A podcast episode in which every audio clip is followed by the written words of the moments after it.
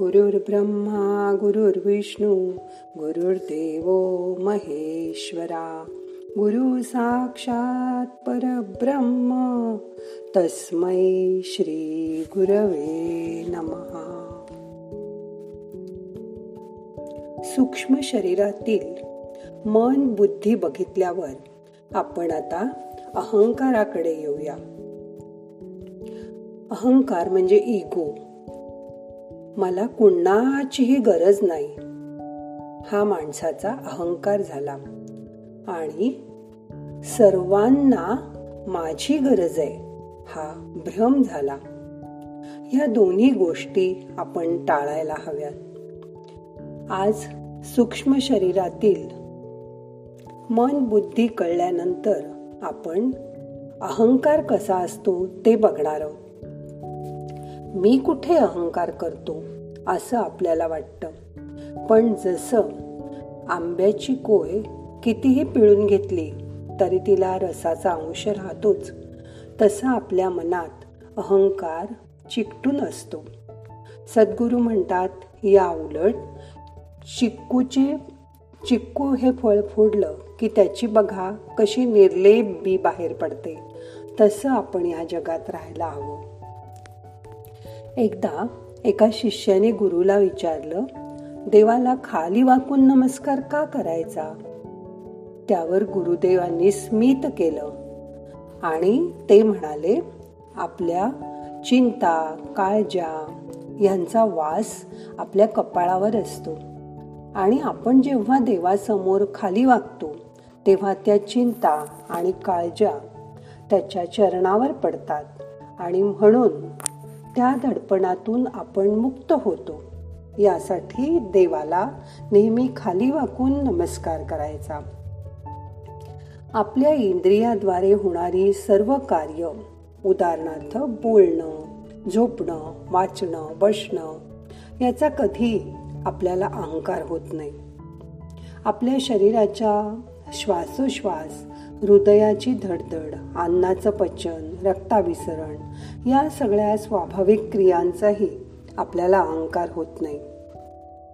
आपण रात्री झोपतो. थंडी वाजली की अंगावर पांघरून घेतो. या क्रियांना आपल्याला कधी मी केलं असं म्हणावं लागतं का? नाही ना? त्याचा आपल्याला अहंकार नसतो. माणसाच्या मनात उठणाऱ्या विचारांना माणसाच्या मनात उठणाऱ्या विचारांचा अभाव त्याच्या शारीरिक स्वास्थ्यावर घडत असतो हे आपण मागच्या वेळी बघितलं. पण या गोष्टीत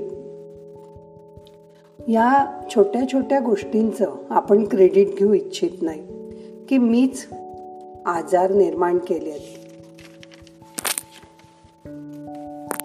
मन जेव्हा एकच विषयावर केंद्रित होतं तेव्हा त्याला आपण बुद्धी म्हणतो. हेही आपल्याला मागच्या वेळी कळलं. ज्यावेळी आपण मनन चिंतन करतो त्यावेळी या बुद्धीचा वापर केला जातो.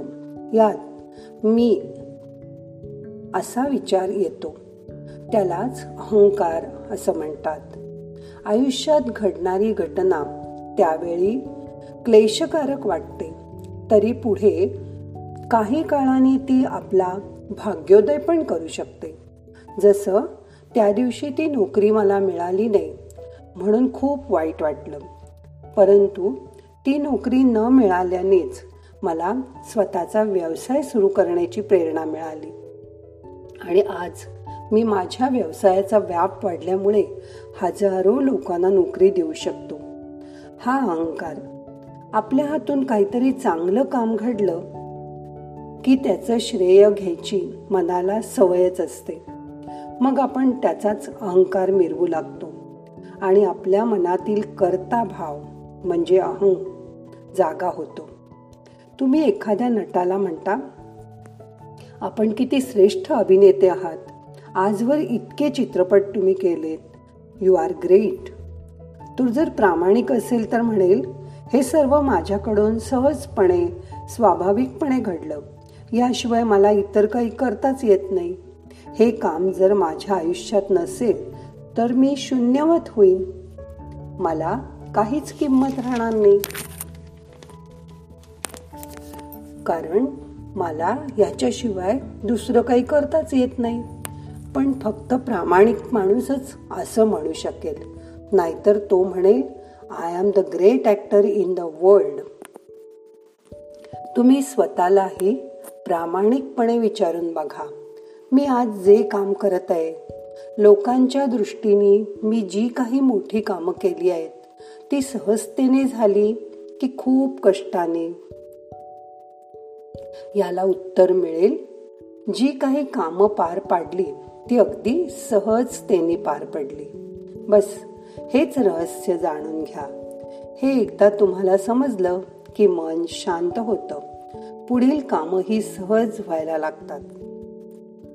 कधी कधी ध्यानाला बसल्यावर मी ह्या मूर्खासारख्या गोष्टी ह्या चुका केल्याच कशा अशी जाणीवही व्हायला लागते. पण ध्यान केल्यावर अशी जाणीव झाली की जे काही चाललंय ते सर्व ईश्वराचंच काम आहे. तोच यश देणारा अपयश देणारा आहे. मग यशाचा माज कशाला आणि अपयशाचं दुःख कशाला? आपण केवळ आपल्या परीने उत्तम काम करायला हवं. आणि आपल्या हातून ज्या चुका झाल्या असतील त्या परत होणार नाहीत याची काळजी घ्यायला हवी. म्हणून सर्व गोष्टी सहजतेने घडून आल्या असं आपल्याला दिसून आलं. तरी आपलं मन त्याचं श्रेय घेऊ पाहतं. मन श्रेय का घेतं? कारण मनाला प्रशंसा स्तुती हवी असते. श्रेय घेतल्यावर प्रशंसा होते. त्याशिवाय कुणी आपली स्तुती करत नाही. लोकांनी आपल्याला मान सन्मान द्यावा आपलं गुणगान करावं. स्तुती करावी प्रशंसा करावी. मोठेपणा द्यावा आपला आदर सत्कार करावा. यासाठी माणूस नेहमी आपापलेला असतो. लोक जेव्हा म्हणतात तुम्ही फार मोठे आहात आम्हाला तुमचा खूप अभिमान आहे तेव्हा श्रेय घेण्याची भावना एकदम उफाळून येते. कारण आपलं मन स्तुतीसाठी आसुसलेलं असतं. म्हणून ते प्रशंसेचं गुलाम बनतं. मंत्र्यांपुढे लोक कसे हाजी हाजी करत असतात ते बघितलं का तुम्ही? पण समोरच विरोधी पक्षाचा नेता असेल तर तो याची जाणीव करून देतो की त्यात काय एवढं मोठंच. ते तर तुमचं कामच होतं. त्यासाठीच तर तुम्हाला निवडून दिलंय या जनतेने. त्यावेळी तो नेता जमिनीवर येतो आणि त्याचा कर्ता भाव मनातल्या मनात खाली बसतो संपुष्टात येतो. मनाला सत्याचं ज्ञान झाल्यावर मान सन्मान किंवा प्रशंसेची अभिलाषा उरतच नाही. तेव्हा अहंकार नाहीसा व्हायला लागतो. त्यानंतर मनाचं समर्पण सुरू होतं. मनात अहंकार उरत नाही. एकदा ज्ञान झालं की नंतर फक्त धन्यवादाचा कृतज्ञतेचा भाव राहतो. मन तुम्हाला सांगेल बघा आता मी श्रेय घेत नाही. त्यावेळी मनाला तुम्हीच सांगा. तू श्रेय घेत नाहीस हे ठीक आहे पण श्रेय न घेण्याचं श्रेयही तुला मी घेऊ देणार नाही.